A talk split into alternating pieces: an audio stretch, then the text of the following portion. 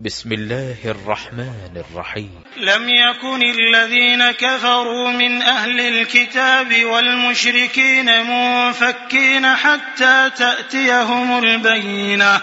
رسول من الله يتلو صحفا مطهرة فيها كتب قيمة.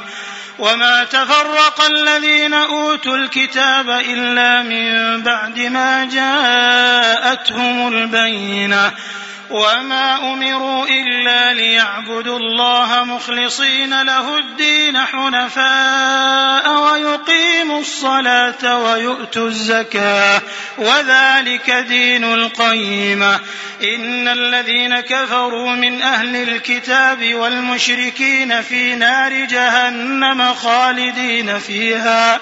أولئك هم شر البرية. إن الذين آمنوا وعملوا الصالحات أولئك هم خير البرية. جزاؤهم ربهم جنات عدن تجري من تحتها الأنهار خالدين فيها أبدا.